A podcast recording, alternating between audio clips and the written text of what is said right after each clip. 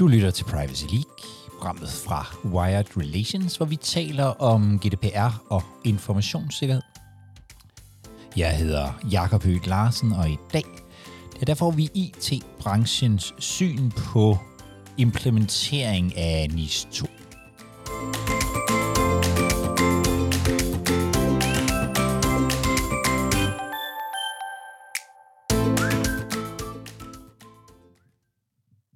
Goddag, Jakob.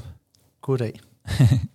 og øh, tak fordi jeg måtte øh, komme forbi øh, herude i Gyngemosen. Jamen, du er så hjertelig velkommen. Det er et interessant og spændende område, vi skal tale om i dag. Jo. Ja, det er nemlig det. NIS 2. Øh, Jakob Herbst, øh, stifter og øh, CTO i Dubex, og i den her sammenhæng også øh, formand for Cyber Security Policy Boardet, for person i uh, Cyber Security så, Policy Boardet man kan sige helt, helt, helt officielt, så er jeg forperson for policyboardet for cybersikkerhed i, i IT-brancheforeningen. Så er den øh, sat øh, på plads. Og I kom jo her for, øh, for en, en god uges tid siden øh, med sådan de, de, de første tal på, øh, hvordan det kommer til at se ud med, hvor mange virksomheder, der bliver omfattet af, af, af NIS 2 og øh, i forhold til NIS 1. Ja.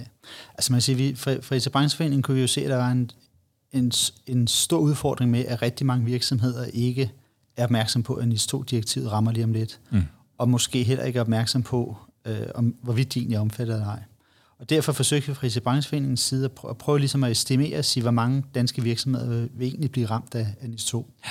Så det vi, øh, vi fik gjort, det var, at vi fik kørt nogle særkørsler hos Danmarks Statistik, hvor vi så på baggrund af, af branchekoder og den kategorisering, der ligger fra, fra EU's side i forhold til brancher, og de størrelsesgrænser, øh, der ligger i NIS2-direktivet, prøvede at kigge på, hvor mange, hvor mange virksomheder det egentlig rammer. Mm. Der nåede vi op på et tal på omkring, at ca. 1400 danske virksomheder må forventes at være direkte ramt af, øh, direkte omfattet af NIS2-direktivet.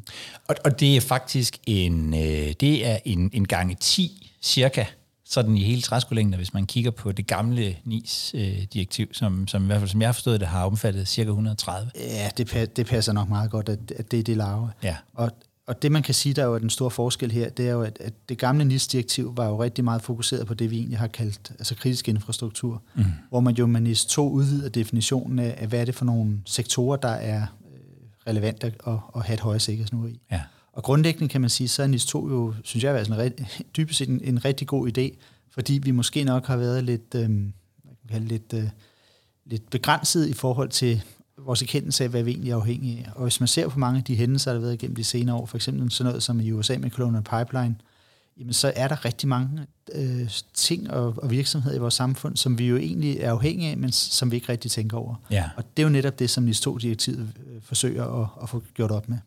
Og det er sådan noget som fødevarer og, og fremstilling af, af forskellige komponenter til ting og sådan noget. Ja, altså ting som for eksempel affaldshåndtering og Øh, der kommer mere fokus på for eksempel sådan noget, øh, på, som transportvirksomhed, hele fødevarebranchen, som du nævner. Øh, så er der også sådan nogle øh, lidt kuriositeter på, som blandet rumfart. Det vil måske ikke specielt kritisk her i Danmark, men, men det viser lidt omkring, øh, altså hvordan øh, øh, hvad kan man kalde det, altså skåbet på, på de omfattede virksomheder, det ændrer sig med, med to direktivet. Rumfart er dog øh, vigtigt nok til, at hvis de skyder alle satellitterne ned, så kan jeg ikke finde rundt Nej, og, GPS. Og, og, det er jo, og, og, det er jo ikke meget, og det er jo netop faktisk meget symptomatisk det her med, at, at vi jo faktisk har rigtig, rigtig mange ting, som vi jo, som vi jo dybest set er, er dybt afhængige af, uden egentlig at tænke over, og uden at tænke over det. Ja. Og så kan man sige, nu har vi, nu har vi ikke en stor rumfartsindustri i Danmark, men men det viser jo også lidt omkring, at når man ser på det fra et EU-perspektiv, at, at så er der faktisk rigtig mange steder, hvor vi er nødt til at komme omkring. Ja. Men det betyder jo også for nogle helt konkrete virksomheder, det er jo dem, I også kigger på i, i, i IT-branchen, øh, at der er nogle virksomheder, som skal i, altså som står over for en, øh, en stor opgave, så at sige. Hvad, hvad er det for en opgave, de står over for? Jamen, altså, man, man kan jo sige, altså grundlæggende, så, så er der, som du siger, altså, øh, altså og det bliver jo så cirka, øh, hvad det, i hvert fald 1260 yderligere virksomheder, som skal i gang med noget, med noget sikkerhedsarbejde. Mm.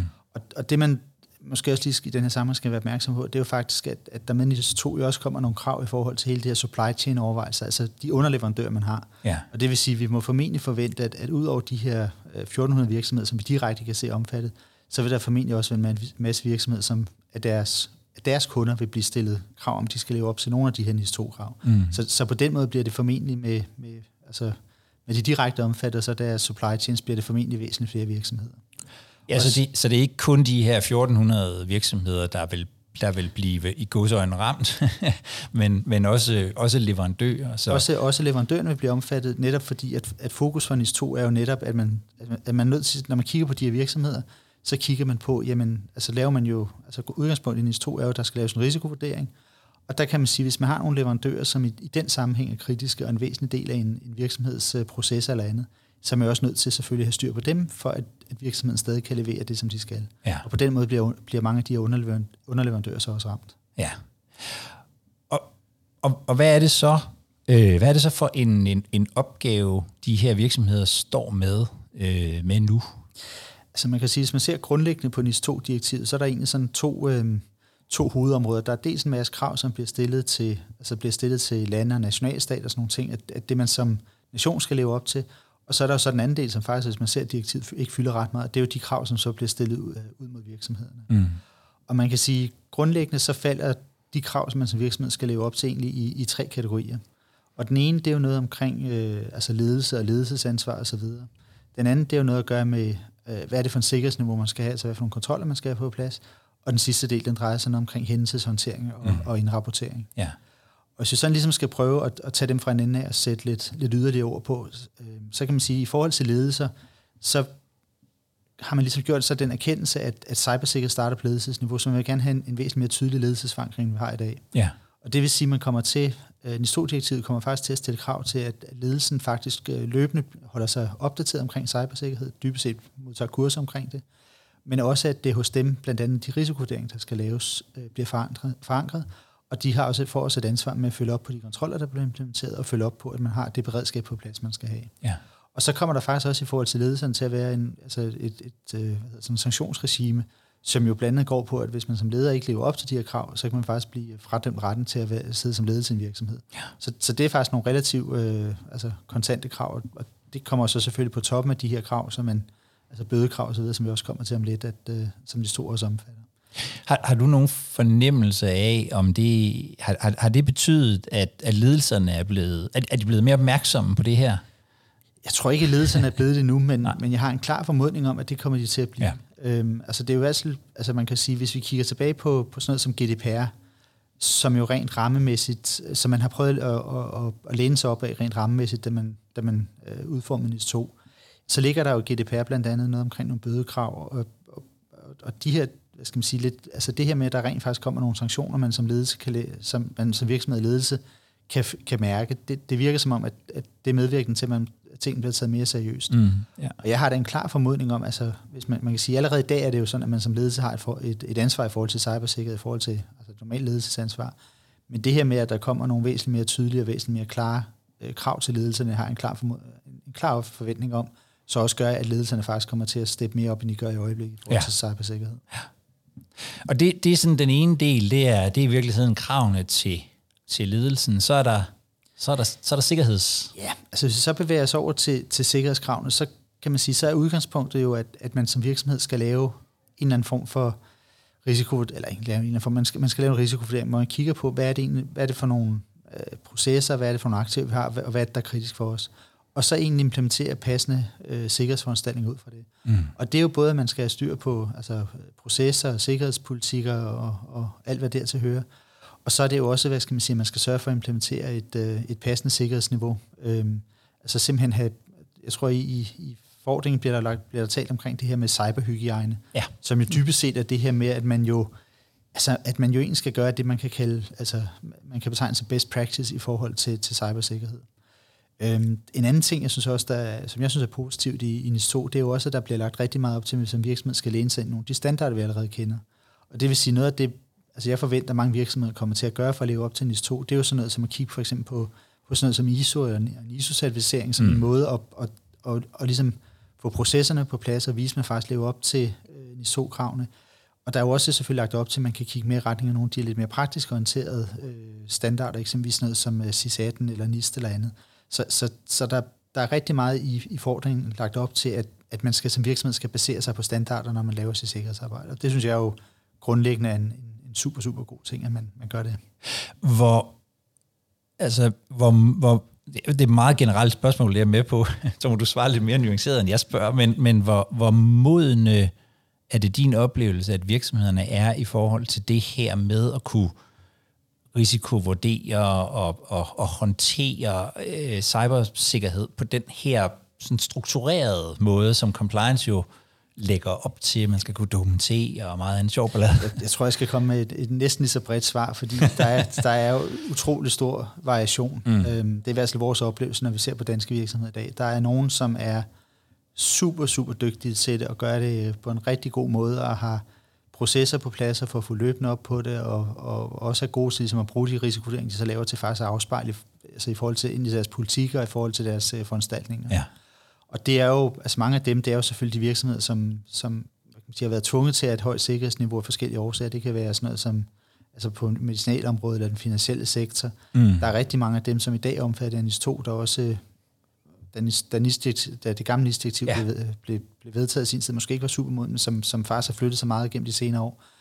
Og så er der jo bare rigtig mange virksomheder derude, hvor cybersikkerhed, altså hvor, hvor IT jo måske bare har været et, øh, blevet, blevet set som et, et, et værktøj, ikke noget, man har prioriteret specielt højt, og, og dermed har man heller ikke øh, altså ledelsesfokus, ledelsesforankring og, og alle de processer, der følger med i forhold til risikovurdering og så videre på plads. Ja. Så, så vi oplever, at der er en kæmpe, kæmpe stor øh, variation.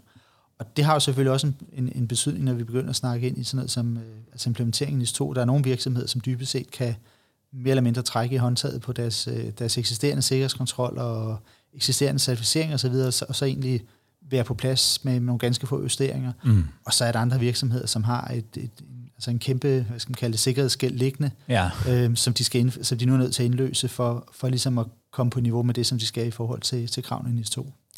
Og, og, og hvordan med det? Nu, altså nu, der er jo sådan en, en best practice, man skal leve op til, om man så må sige, hvor, hvor fast oplever du det er? Altså, øh, øh har virksomhederne overblikket over, hvad det sådan konkret er, de skal indføre? En ting er jo at, at lave en risikovurdering, men, men, men der skal også laves nogle foranstaltninger. Hvor, hvor, hvor, meget ved virksomhederne om det? Altså, min, min oplevelse er, at virksomheden nok generelt ved, ved for lidt om det. Mm. Øhm, altså, jeg synes jo, altså, når, når, når vi ser, hvad vi ofte møder derude, så, så er der, altså igen, der er rigtig, rigtig stor forskel. Men, men, men det er egentlig vores oplevelse, at der er rigtig mange virksomheder, som ikke helt ved, hvordan det er, de skal prioritere deres sikkerhed, og hvor, hvor de skal fokusere henne. Mm. Og det er det helt klart min opfattelse, det kommer vi også til at opleve, når vi snakker, øh, når vi snakker NIS 2, at, at der kommer også til, altså, der kommer vi også til at løbe ind i, at virksomhederne ved, altså de har jo forskellige udgangspunkter, og, og dermed har de også svært ved ligesom at vide, altså vil de også have svært ved at vurdere, hvor er det, de skal starte, hvor er det, de skal stoppe hen. Mm. Og, og, og, det er jo noget af den usikkerhed, jeg tror, virksomheden kommer til at sidde med i forhold til det her. Hvad er egentlig godt nok i forhold til at leve op til NIS 2-kravene? Ja. Og, og, og hvad kunne man, altså kunne, kunne man, kan man gøre noget der? Hvem, og, og, og i så fald, hvem kan gøre noget, om man så kan sige? Altså, nu tæller du måske nok lidt ind i forhold til, altså lige, lige nu ligger der jo et, et direktiv fra ja. EU, øhm, og det skal jo så på samme måde som det gamle NIS-direktiv, skal det jo implementeres i noget national lovgivning, altså også her i Danmark. Og i det gamle NIS-direktiv, der valgte man jo i Danmark at holde fast i det her sektoransvarsprincip, altså hvor, man dybest, hvor udgangspunktet dybest set er at sige, jamen dem, der kender risikoen, og dem, der kender øh, hvad skal man sige, udfordringerne bedst, det er de enkelte sektorer, som har den faglige indsigt i, hvordan fungerer tingene på deres mm. område. Ja. Øhm, og, og det er der sådan set øh, rigtig, rigtig meget øh, fornuft i. Øhm, det, der måske er lidt af udfordringen nu med NIS 2, det er, at vi lige pludselig, i stedet for at have, have seks øh, sektorer, komme op på, øh, jeg tror, jeg har tallet 21 øh, ja. nævnt, øh, hvis man tæller det hele med. Ja. Og hvis vi lige pludselig på altså 21 steder i, i det danske samfund og hos de danske myndigheder skal til at opbygge øh, altså lokale kompetencer på det her, øh, så kan jeg da godt se, at man kommer til at have en kæmpe udfordring med både at have, have nok kompetencer og have nok, øh, have nok kompetencer samlet de, de rigtige steder.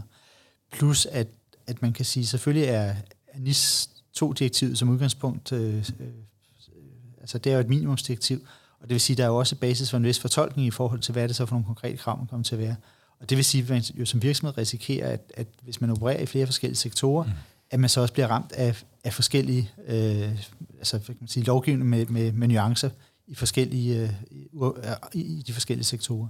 Vil, vil du så tænke, at det var bedst, når man implementerer det, at man så laver det lidt overordnet, sådan at, at virksomhederne kan læse det ind i reglerne, de nu synes, hvis de også er på flere områder, eller, eller synes du faktisk, man skal blive mere sådan konkret, altså der skal være to faktorer til det, det, er sådan set, ja. altså, det er jo sådan set to, to spørgsmål, du stiller her. Ja. Øhm, fordi altså, man kan sige, den første del af det, der tror, jeg vil sige, man skal, man skal i hvert fald tænke sig rigtig, rigtig grundigt om, før man begynder at stille krav til, at alle 21 sektorer skal opbygge DSIS og, og, og altså de kompetencer, der, der dybest set kræves for at leve op til, til NIS 2. Mm. Og det vil sige, at jeg synes måske, man skal, man, man bør måske nok overveje, at, at man måske laver sådan lidt en, hvad kan man kalde, lidt en hybridudgave af sektoransvarsprincippet. Altså måske holder fast i sektoransvarsprincippet i de store sektorer, så hvor, man, altså hvor det er meget kritisk infrastruktur, ja. mens, man måske i andre, men, mens man måske i nogle af de andre sektorer, hvor det måske fylder knap så meget, i højere grad kan lave noget paraplylovgivning. Ja. Altså så man, dy, så man måske dybest set gør det, at man laver en, altså en, en samlet lovgivning på, på tværs af alle sektorer, så i de sektorer, hvor det giver mening, jamen, der kan man så altså, lave, lave, hvad skal man sige, lave lokal, hvad kan man kalde det, altså sektorvis, sektorvis, ja. sektorvis øh, regulering, som, hvis der er nogle særlige forhold, der skal reguleres. Og så man måske ligesom siger, men så er der mulighed for, at, at de her mindre sektorer, hvor det måske ikke er, hvor cybersikkerhed måske ikke står først på agendaen, at de faktisk kan klikke ind i et, et, et ordnet framework eller en ordnet øh, myndighed, der står for de her ting. Ja. Øhm, den anden del af det, du spørger om, det er jo så i forhold til, hvordan skal vi så implementere NIS 2? Mm. Og, og der kan man sige, hvis man sådan kigger lidt tilbage på, på vores tidligere historik med, med implementering af EU-reguleringer, altså blandt andet det, sådan noget som GDPR for eksempel, ja. jamen, så kan man sige, så synes jeg jo personligt, at GDPR, det var jo en, en altså det er bestemt ikke noget, vi skal, vi skal forsøge efterligne. Altså det var, det var noget EU-lovgivning, som blev implementeret meget, meget sent i dansk lovgivning. Det vil sige, mm. virksomhed, det var først meget sent virksomheden reelt set vidste, hvad de skulle gøre. Og da det så blev implementeret, var det en, en meget øh, hvad skal man sige, bred lovgivning med, med, med, med store muligheder for fortolkning. Ja. Og, og ikke særlig tydelige krav. Og der mener jeg måske nok, at man bør lære lidt af det, og så i forbindelse med S2, egentlig fra myndighedernes side gå ud med, for det første, hvad skal man sige, skynde sig lidt og, og komme, være, være hurtig med at få den her lovgivning på plads, så vi faktisk ved, så virksomheden faktisk ved, hvad det er, de skal indrette sig efter. Ja. Og så den anden del af det måske øh, være noget tydeligere i forhold til nogle anbefalinger omkring at sige, jamen, her har vi nogle best practices, og hvis I lever op til dem, så er I sådan set nogenlunde inden for skiven i forhold til det, man skal, når man laver NIS 2. Simpelthen for, at hver eneste virksomhed ikke skal til at, at, at bruge rigtig mange ressourcer på at, at, at fortolke øh, lovgivningen. Så en, sådan kompl- kom, øh, en, en, en, en liste i virkeligheden med foranstaltninger, et eller andet, man kan arbejde ja, altså, ind i, som, som er mere konkret. Set, lige præcis, ikke? Altså, så man, altså man, altså som, som det er i dag, så er det jo, hvis man kigger på sådan noget som GDPR, så er det sådan i dag, at, at nærmest det eneste virksomhed har været nødt til at finde ud af, hvordan deres administration og HR-afdeling for eksempel skulle håndtere personale. Mm. I stedet for, at man fra, fra datatilsyn eller andre myndigheders side fra starten havde sagt, jamen nu skal jeg se, hvis I, som, hvis I håndterer personale, der så cirka på den her måde, har cirka de her processer omkring ansættelse, afskedelse osv., og de her retention-tider i forhold til, hvor længe I opbevarer data osv., jamen så er I nogenlunde på plads i forhold til det. Selvfølgelig kan der være specifikke forhold, som, hvor I skal justere. Det kan vi ikke frakende fra, men, men hvis I gør sådan her, så er I i hvert fald 80% inden for skiven, hvor I skal være. Ja. Og egentlig lave, noget, lave den form for rammer i forhold til, til sådan noget som NIS 2. Altså, det kan være sådan noget som at sige, jamen, eksempelvis sørg for at have sådan noget som eksempelvis to-faktor brugervalidering på plads. Sørg for at have øh, hvad skal man sige, basale sikkerhedskontroller på plads med firewalls og antivirus. Så sørg for at have en opdatering, en proces omkring opdatering. Alle de her ting, som vi godt ved, vi skal gøre, men sørg for, så, så, så, lav nogle best practice-anvisninger på det, så man nogenlunde ved, hvad er det, vi skal sigte efter. Ja. Og så kan der altid selvfølgelig være justeringer på de enkelte virksomheder, de enkelte sektorer, men, men det her med, at vi har nogle rammer, hvor vi, hvor vi ved, så er vi altså på rette vej, det tror jeg kunne være en rigtig, rigtig stor hjælp. Ja. Måske også tænker jeg for, det tænker jeg også, vi ser på GDPR-området, at, at specielt små virksomheder, eller mindre virksomheder, simpelthen ikke aner, hvad de skal foretage sig. Øh, lige, lige, og, lige præcis, og, og det her... Man kan sige, og så lader man være. ja, og, og, og man kan sige, mange af de virksomheder, der måske direkte omfatter af NIS 2, er, er formentlig nok en størrelse, hvor det måske ikke er, altså, hvor de trods alt bør have nogle, have nogle ressourcer til at kaste efter det her. Ja. Men mange af de måske lidt mindre virksomheder, som risikerer, og, altså, som dybest set kan risikere, at deres leverandører stiller krav, om de også skal leve op, leve op til NIS 2, fordi de store virksomheder på den måde ligesom kan være nogenlunde sikre på, at, at, at de har styr på deres leverandørkæde jamen for dem tror jeg, det kunne være en rigtig, rigtig stor hjælp, hvis man ligesom kan, kan guide dem i retning af at sige, det er de her ting, som I skal gøre, og hvis I, hvis I gør det, så er I nået et, et rigtig godt stykke vejen i forhold til at leve, leve op til NIS to kravene. Ja. Hvor bliver virksomhederne mest udfordret i det her, tror du? Jeg tror igen, altså det afhænger selvfølgelig rigtig meget af, af modenhed, men jeg tror, der hvor mange virksomheder kommer til at blive udfordret, det er for det første på, altså på det her med ledelseskravene, at, at det lige pludselig forventes, ledelsen faktisk er involveret omkring cybersikkerhed. Det er der desværre. Der er heldigvis mange steder, hvor det er sådan, men der er også rigtig mange steder, hvor ledelsen stadigvæk ikke, ikke ser det, der, hvor de ser det som IT-problem, vi kan skubbe ned i til afdelingen. Ja. Så tror jeg, at rigtig mange virksomheder kommer til at blive udfordret på det med at lave risikovurderinger. Altså vurdere, hvor er det, vores risiko ligger, hvad er det for nogle ting, processer, der, der er vigtige for vores retning. Altså lidt den her license to operate tankegang. Altså hvad er det for nogle ting, vi skal have på plads, for at vores forretning fungerer. Ja. Så tror jeg, at, og det har vi så ikke rigtig været inde på så meget nu, men, men så er der jo rigtig mange virksomheder, tror der bliver udfordret på det omkring beredskab. Altså de mhm. forventer sig nogle beredskabsplaner på at kunne komme op igen. Ja. Og så ligger der jo også, som del af NIS 2, ligger der jo også altså nogle rapporteringskrav, øh, som er en, en voldsom skærpelse i forhold til det, vi ser i dag, og også en skærpelse i forhold til GDPR. Ja. Og der er det jo sådan, at, at i NIS 2 er det jo sådan, at, at der er et krav, hvis du omfatter NIS 2, så skal du inden for 24 timer lave en initiel rapportering, hvis du bliver udsat for en hændelse.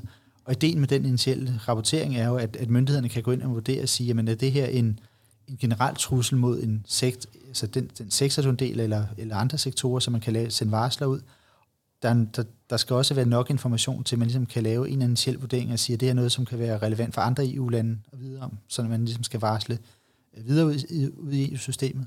Så ligger der efter de her første 24 timer, altså hvor man laver det her varsling, så ligger der jo så efter 72 timer på samme måde som i GDPR, man skal lave ligesom en udvidet indberetning på, hvad der foregår.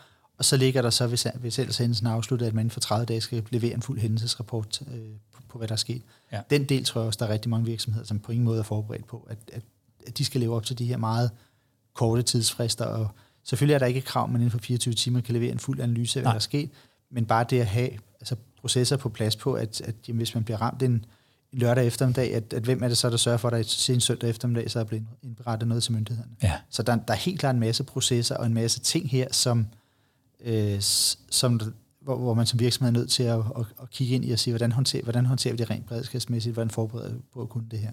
Et, det betyder vel reelt, at altså 24 timers bemanding Altså, I et eller andet. Nu er, nu er det jo altså, lidt, på, lidt, lidt som GDPR, det er jo dybest set fra, fra en hændelse bliver opdaget. Men, ja, så kan man lade være med at opdage den, det er selvfølgelig rigtigt. Men, men, men problemet er jo lidt, at hvis man opdager en hændelse, altså hvis man opdager en hændelse fredag aften, eller fredag på vej hjem fra arbejde, jamen, så har man altså stadig 24 timer derfra til at reagere. Ja.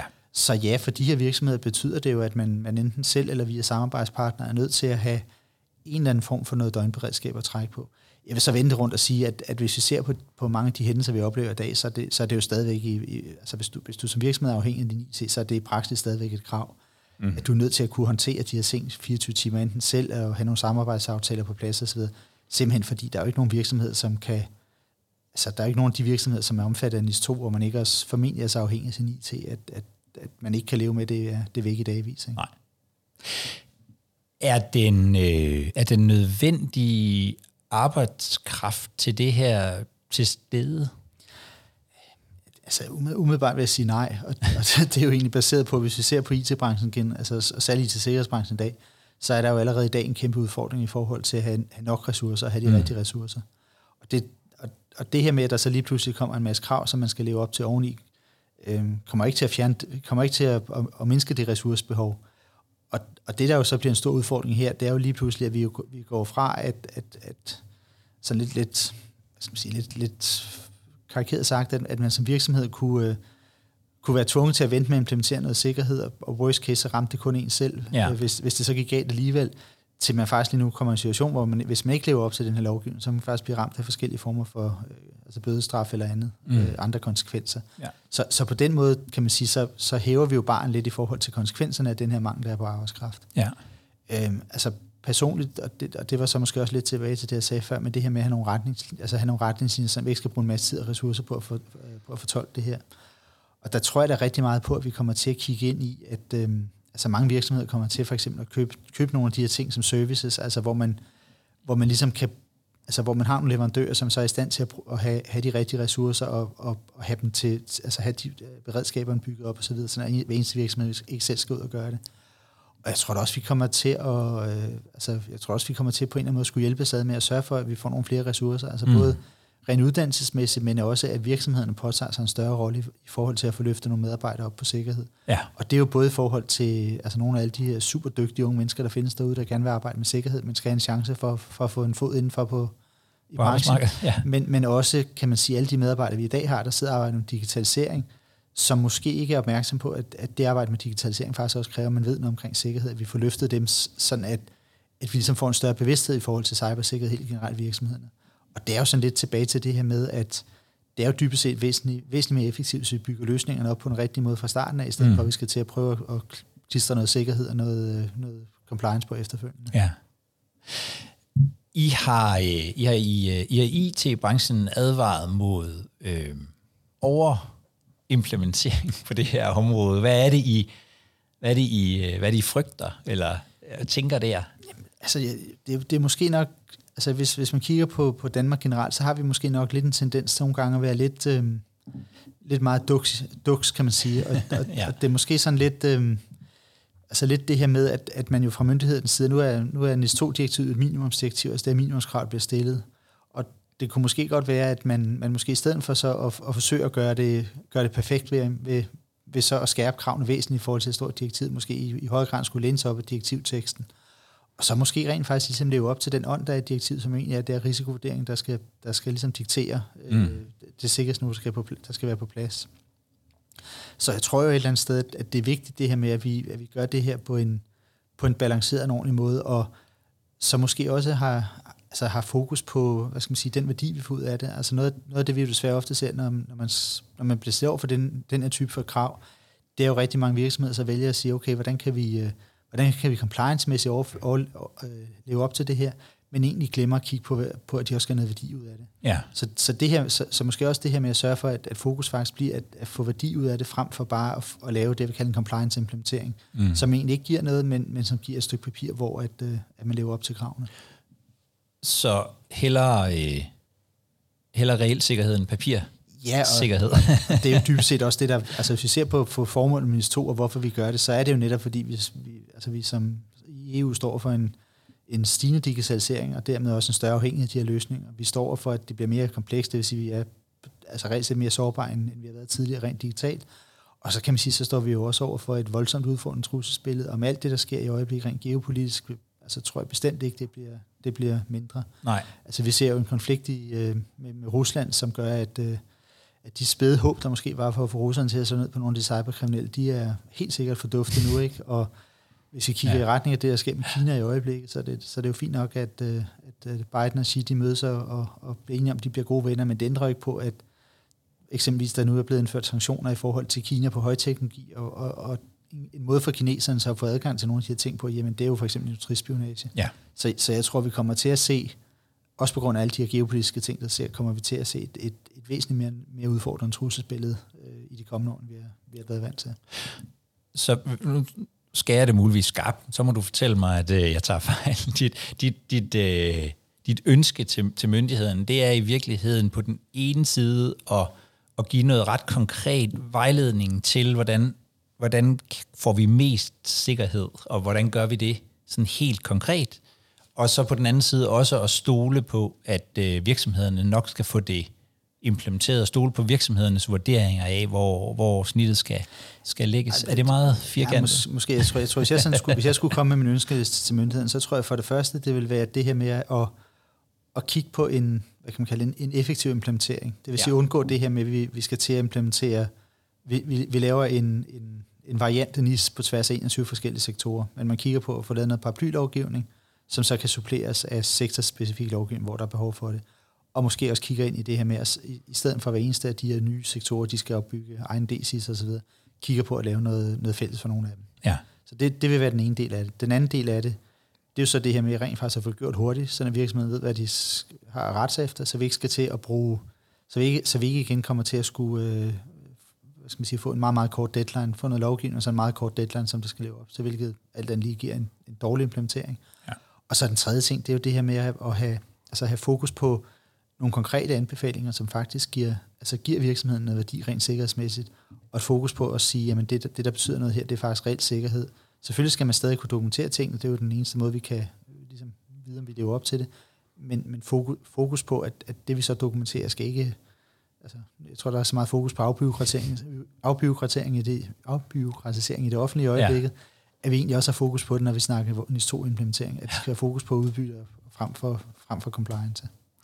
Der, der kommer jo det her med, at man skal, at man skal øh, indrapportere sikkerhedshændelser inden for 24 timer. Ser du, øh, ser du myndighederne spille en, en rolle, når, når, der, altså når, når sikkerhedshændelserne sker? Altså andet end bare samle dem op og, og registrere dem? Altså ser, ser du... Øh, Ser du myndighederne kan spille en rolle i, i, i virkeligheden at være med til at, at, at, at udbedre og forebygge på, på den front? Altså jeg tror, altså man kan sige, at i dag har, altså i dag gør, har Center for Cybersikkerhed allerede en rolle i forhold til, når vi særligt snakker kritisk infrastruktur. Mm.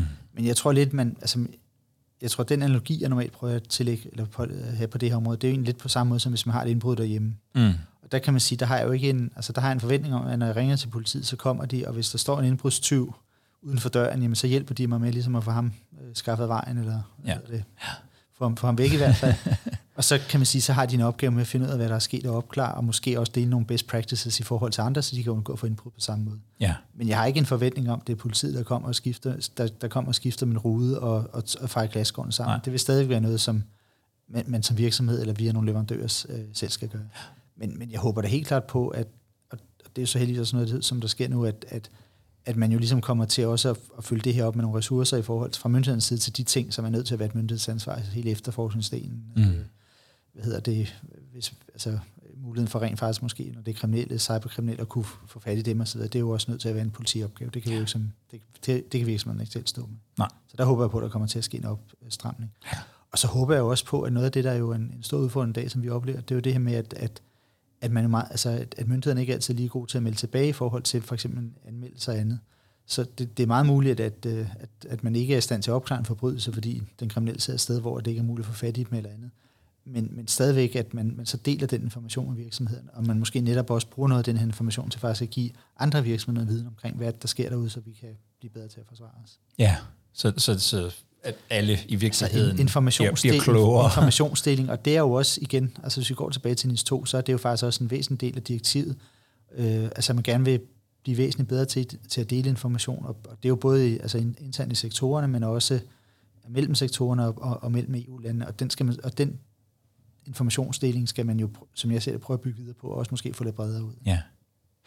Her lige inden øh, jeg siger tusind tak og farvel til dig, Hvad skal, øh, hvad skal de virksomheder, som sidder og tænker, mm, måske er vi en af de her øh, 1400, hvad, hvad, hvad, skal de, hvad skal de hvad er sådan de første skridt, og skal man tage dem nu, eller skal man lige vente, til man har fået budgetteret i 23? Eller? Altså, jeg synes, det helt, jeg synes, altså, som jeg ser det, skal man helt klart tage det, øh, egentlig tage at komme i gang nu.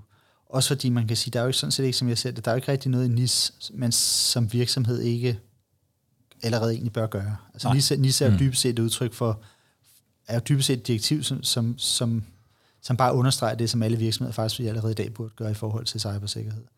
Men ellers, som jeg ser det, så er det jo egentlig et spørgsmål om, at, at, at man som virksomhed ligesom selvfølgelig skal starte med at lave en sjælvurdering og sige, tror vi på, at vi er omfattet af NIS 2? Ja. Kan vi se, at vi har nogle af vores kunder, der måske er omfattet af NIS 2, og dermed øh, i forhold til det supply chain ansvar kommer til at, at, at, at ramme os også? Ja så skal man jo prøve at kigge på at sikre sig, hvordan får man ledelsen øh, hvad skal man sige, med, med i den her proces. Altså der er nogle krav om, at de skal have noget kompetence. Der er også noget krav om nogle risikovurderinger og nogle beredskabsplaner, som ligesom skal være fanget hos dem. Så det er man nødt til at gå ind og arbejde på. Og så skal man jo som, som organisation ligesom kigge på, har man, har man de rigtige ressourcer på plads til, til ligesom at løfte den her opgave? Hvis ikke, hvordan kommer man så til at gøre det? Og så kan man sige, hvis man så kan se, at man kommer til at være omfattet i to, så er det jo egentlig et spørgsmål om, man, altså lidt på samme måde, som man gjorde med GDPR, man så er nødt til at sætte sig ned og finde ud af, hvad er det så for nogle gaps, vi har, hvad er det for nogle, mm. nogle mangler, vi har i vores øh, beredskab eller vores øh, forsvar i dag, og så egentlig få lagt en plan for, for ligesom at få det på plads. Ja. Øhm, og altså igen, jeg, jeg synes, det vil, være, det vil være synd, hvis man, øh, hvis man lader manglende lovgivning på nuværende tidspunkt blive en sovepude. NIS-direktivet er et, et minimumsdirektiv, så vi ved så minimum godt, hvad der kommer til at gælde. Øh, det, der kan være en udfordring i dag, det er måske at vide præcis, hvilke nogle virksomheder, der er omfattet. Rigtig mange af dem, øh, der er det rimelig indlysende. Ja. Øhm, og så er der selvfølgelig nogen, der ligger i en, en gråzone eller nogle underleverandører, som, som måske kan være lidt i tvivl stadigvæk. Ja. Så det er med at komme i gang nu? Jeg synes, jeg kan ikke se nogen god grund til at vente i hvert fald. Ja. Der er ikke rigtig nogen god grund til ikke at komme i gang med implementeringen af NIS. Du har lyttet til Privacy League, programmet fra Wired Relations, hvor vi taler om GDPR informationssikkerhed. Og hvis du er interesseret i det her emne omkring NIS 2, så gå ind på din podcast-app og kig i show notes. Der har jeg nemlig lagt et øh, link til vores hjemmeside, hvor jeg har øh, samlet en række af de ting, som vi har lavet her på podcasten omkring øh, NIS 2. Der er interviews med advokater og praktikere og øh, forskere, alt sammen omkring implementeringen af det her øh, nye direktiv. Jeg håber, du vil øh, lytte med, og at vi ses derude. thank you